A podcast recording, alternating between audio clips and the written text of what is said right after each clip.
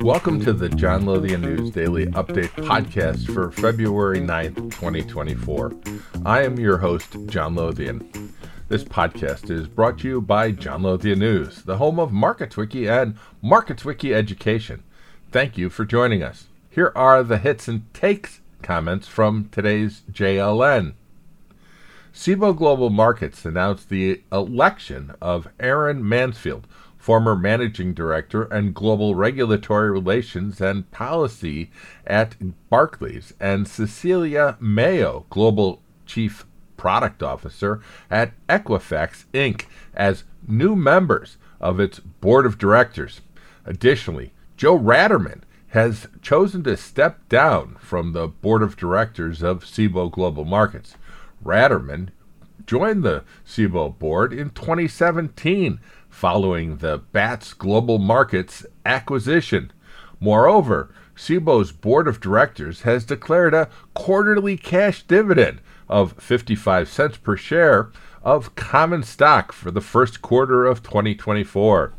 Miami International Holdings Inc., or MIH, released its January 2024 trading results, showcasing growth across its exchange subsidiaries.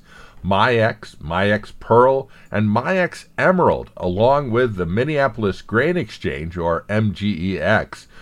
Total multi listed monthly options volume for the MIAX Exchange Group surged to 140.5 million contracts, marking a 3.7% year over year increase and a 9.5 rise from December 2023. MIAX Pearl equities volume notably spiked by 105.3% year over year, reaching 4.6 billion shares with a market share of 1.9% in January 2024. Additionally, MGEX experienced a 32.9% year over year increase in monthly volume, totaling 220,026 contracts. How big a deal is this artificial intelligence thing? It is big. Let me put it in perspective for you because of NVIDIA's development and production of graphics processing units, GPUs, that are widely used in AI applications, its market value has surged to match the entirety of the Chinese stock market, represented by the H shares of the Hong Kong stock market, a point highlighted by Michael Hartnett, a Bank of America strategist.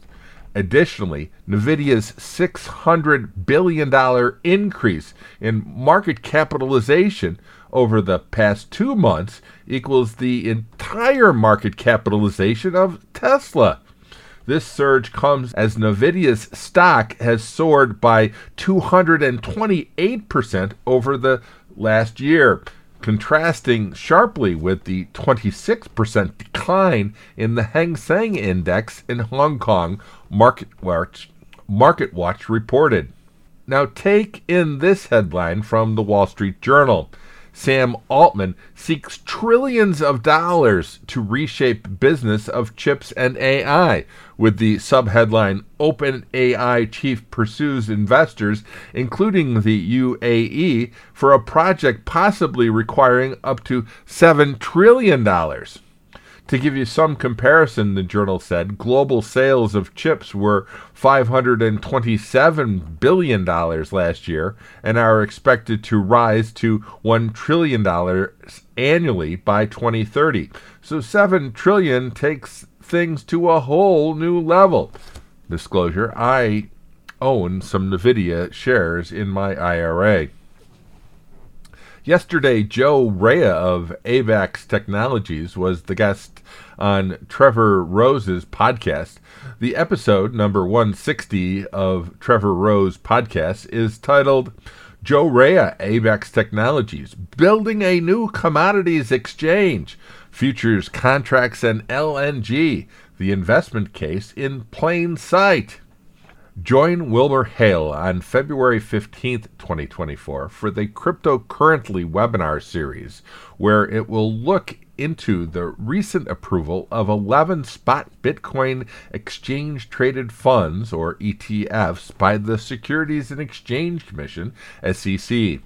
WilmerHale partner and blockchain and cryptocurrency working group co chair Tiffany J. Smith and Amy Doberman and special counsel Joseph Toner will be joined by Chris Matta of the 3IQ Digital Assets to explore the significance of these landmark approvals and their implications for the industry. Register now with the link in today's newsletter. Yesterday was the 114th anniversary of the founding of Boy Scouts of America. My daughter Kat is currently interviewing for a job with a BSA council in Ohio to be its camping director. She is graduating from University of West Virginia Institute of Technology in May with a degree in adventure recreation management. She will also be at the FIA Boca Conference this year for the fifth year in a row, providing JLN with video production support. JLN has 24 interviews at FIA Boca set up, with 12 of them scheduled. If you are interested, let me know. Our most read stories from our previous edition of JLN Options were options traders wagers that Meta shares will double again from Bloomberg. Open Outcry Traders History Project podcast from trading floors to life's crossroads. Tom Gould's journey through trading and giving back from John Lothian News. And two trading ideas from Tasty Live. Subscribe to the free JLN Options newsletter with a link in today's JLN. Here are more stories from the first read section of today's JLN. Here's a story from the Financial Times. The headline Climate scientist wins $1 million in defamation case against right wing bloggers. Michael Mann had sued writers for attacks launched on his work. A prominent climate scientist who was accused by right wing bloggers of academic fraud and compared to a notorious child molester has won more than $1 million in damages, ending a 12 year defamation case closely watched by campaigners. Michael Mann, a professor at the University of Pennsylvania, who achieved a degree of fame in the late 1990s for his hockey stick graph predicting a sharp rise in global temperatures, had sued writers Rand Simberg and Mark Steyn, as well as their respective publishers, the Competitive Enterprise Institute think tank and conservative magazine National Review. My comment. Twelve years is a long time to seek justice, but your reputation is priceless.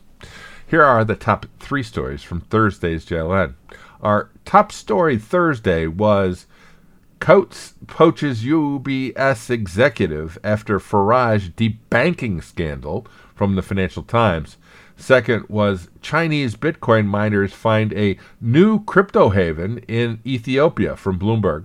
Third was a tie between crypto firm backed warns it might not be able to remain in business from Coindesk and Thinking Crypto's video interview with Prometheum founder and co CEO Aaron Kaplan.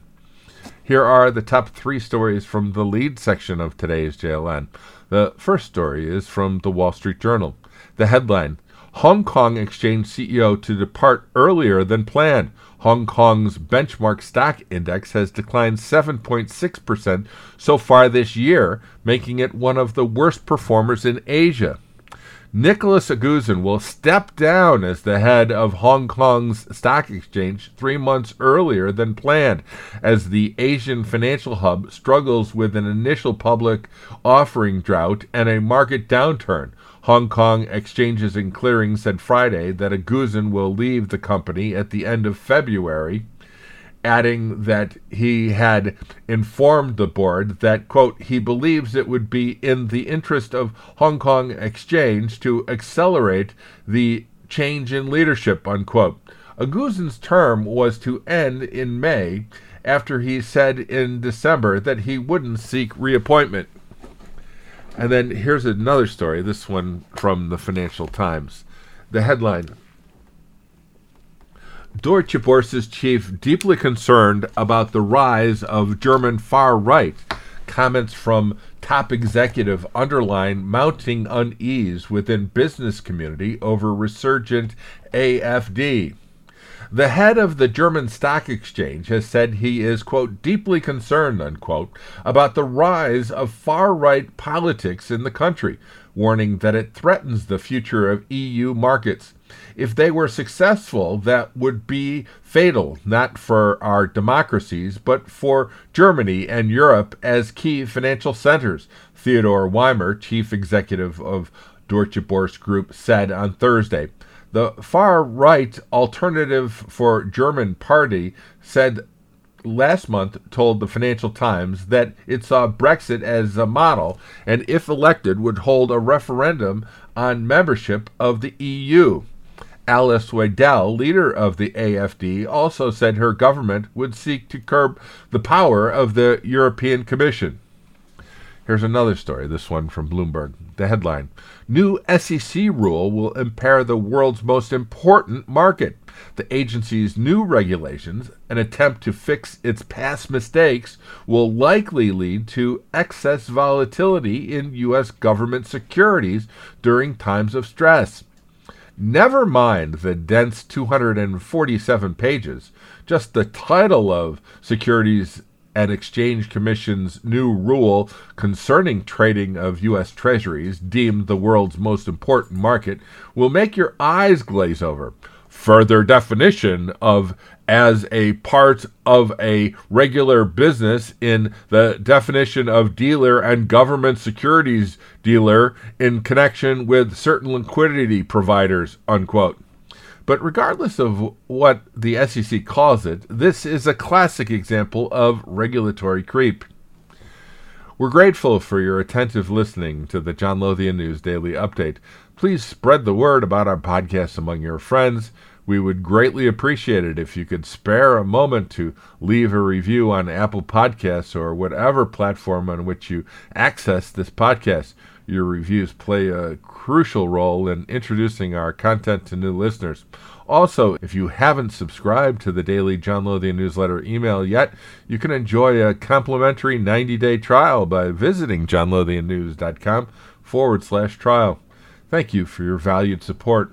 Have a great day and stay safe and treat people the same way you want to be treated with respect, equality, and justice. This has been John Lothian. Goodbye. This podcast has been produced by Andrew Lothian.